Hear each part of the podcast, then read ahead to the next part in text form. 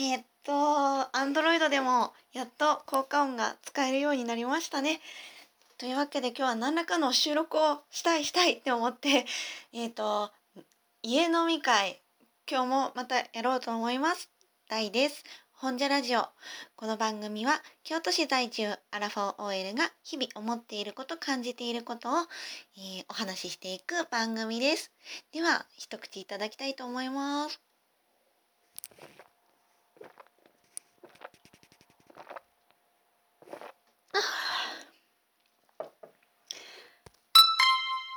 無駄に効果音。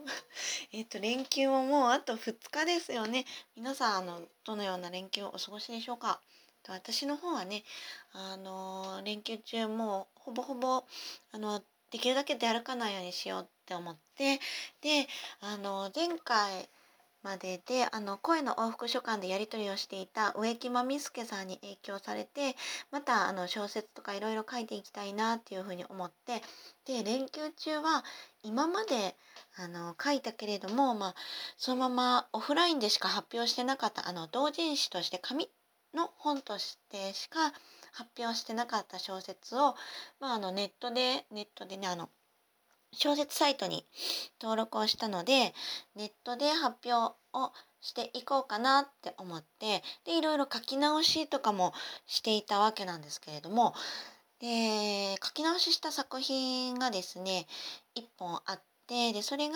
あの前二次創作ですね。漫画のまああの同人誌に発表した作品なんですけれどもまあ同人誌って結構エロ表現が多いじゃないですかっていうのはちょっとなんか誤解になっちゃうかもしれないんですけれども私が発行した同人誌で、まあ、なんだかんだでそういうエロ表現が多かったんですけれども、えーとまあ、そこで発表した話なので、まあ、あのそういった表現もいろいろ今読み直したらちょっとこの体いまいち説明しきれてないんちゃうかなとかちょっとこの表現おかしいかなとかいうことで書き直しをする上で、あ、えこの体位ってほんまどう説明したら一番こう何映像を見なくても分かりやすいんやろっていうことを調べ始めてなんかそういうね四十八手のサイトとかいろいろ検索し始めたりしてでなんかそういうねちょっと AV 的なあのものもちょっと見たりして、まあ、いろいろ書き直しとかもしてたりしたんですけれども。で、まあ、それがまあなんとか形になったからじゃあ次もう一本あの他のあの作家さんと合同で出した同人誌があってこれもあのそのお相手の方の提案で官能小説女性が書く官能小説の同人誌を出そうっていうことで発表してた本なのでそこをこれからリライトをしていく話もなんかそういうちょっと官能シーンがメインのお話だったりしてなんかここ最近そういうエロ関係ばっかり検索している日々なんですけれどもね。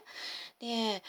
えーとまあ、そういうサイトをこういろいろ検索していくうちにあそういえば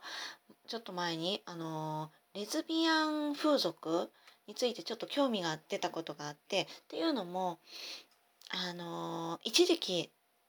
ツイッターのタイムラインとかですっごい話題になってた永田カビさんのあの漫画ご存知ですかね「寂しすぎてレズ風俗風俗に行きましたレポ」っていう本があるんですけれどもそれを読んでで実際にそのサービスを行っているお店とかも検索したりしてね当時ね。2016年かな？大体3年くらい前にあのいろいろそういったお店もちょっと調べたりしてすごい興味を持ってでもまあ実際行くまでには行けなかったんですけれども、まあ、そういうサイトもなんか最近ちょっと見直したりしてであのお坊さんって読んでいいんですよね。あの店長さんが最近ねあのこれなんだろう自主出版で「初めてのレズ風俗」っていう本を発行されててでその前にも「全ての女性にはレズ風俗が必要なのかもしれない」っていうねあの本を発行されてたりしてあなんか今ここで思い出したのもなんかのご縁だなって思ってこの2冊買って読んでたんですよ。で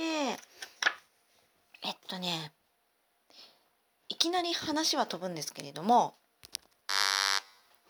えっと今日ね実はあの親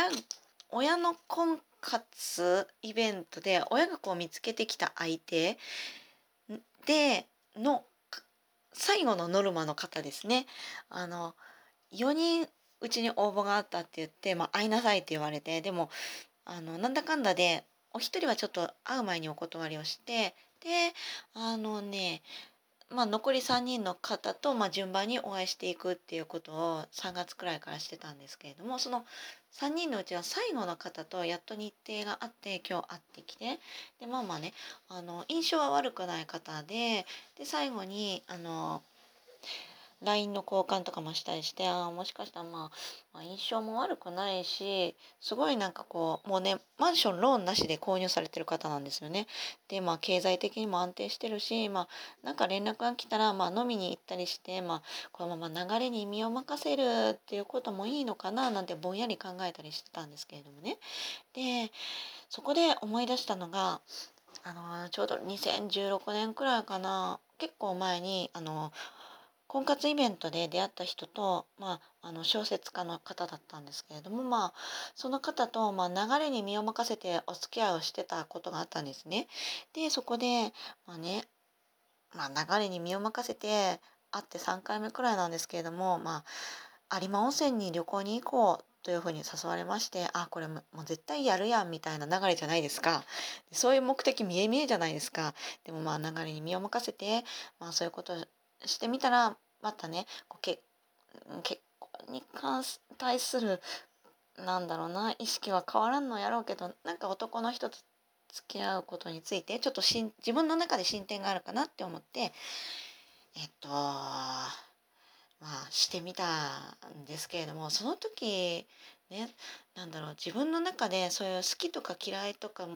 という感情とは別にセックスをした。なんかこの時のなんだろうな。なんかこの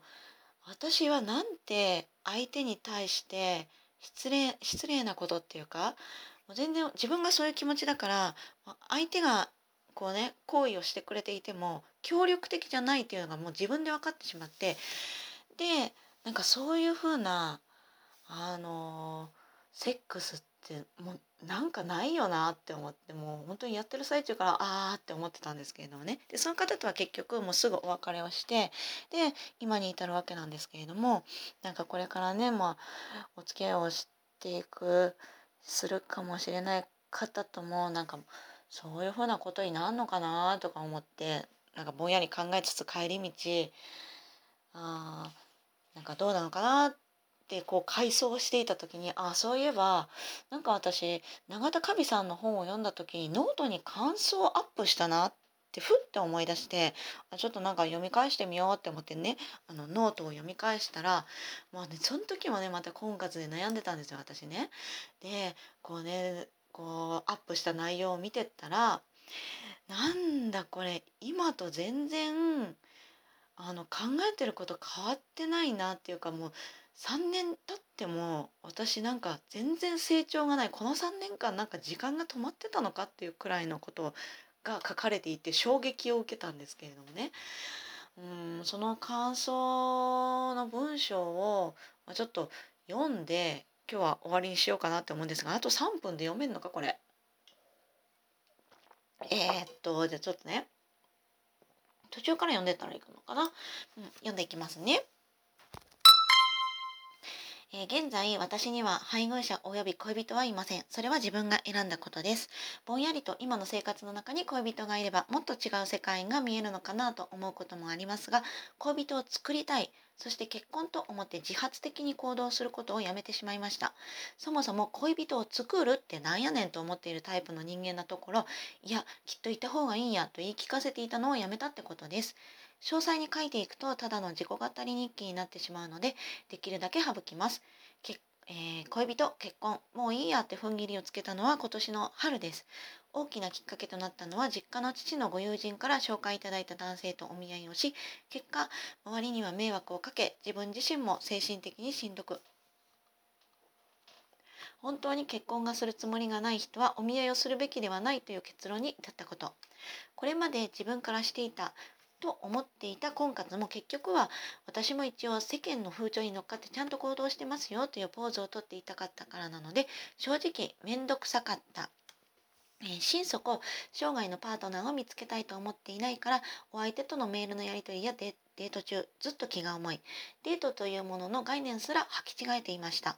婚活イベントで知り合った方今回のお見合いの方と何度か出かけていた時に同僚からいつもデートどうやったん？と聞かれることにすごい違和感を感じていたんですね。私としてはあの私が彼をまだ好きになっていないからデートしているっていうつもりはなかったんです。デートっていうのは付き合ってる同士がするお出かけっていう認識だったからです。そういうことで言えばそもそも億劫な気持ちで出かけていく自分は一生デートなんてできません。デートというものはそこでお互いコミュニケーションを取り合い人間関係を築いていくもの。お相手の方にも私の傲慢さはバレバレでどちらもお相手の方を、えー、傷つけていたと思います。と思っているのも私の傲慢で実は向こうはなんやねんあの女こっちが読み寄っとんのに冷めた顔しよってんないわって思っていたかもしれません。真実は藪の中です。終わった後30秒しか残ってないのでちょっとせっかくの宅飲み会でねもう1回でまとめようとしたんですけれどもちょっと続きしたいと思います。続く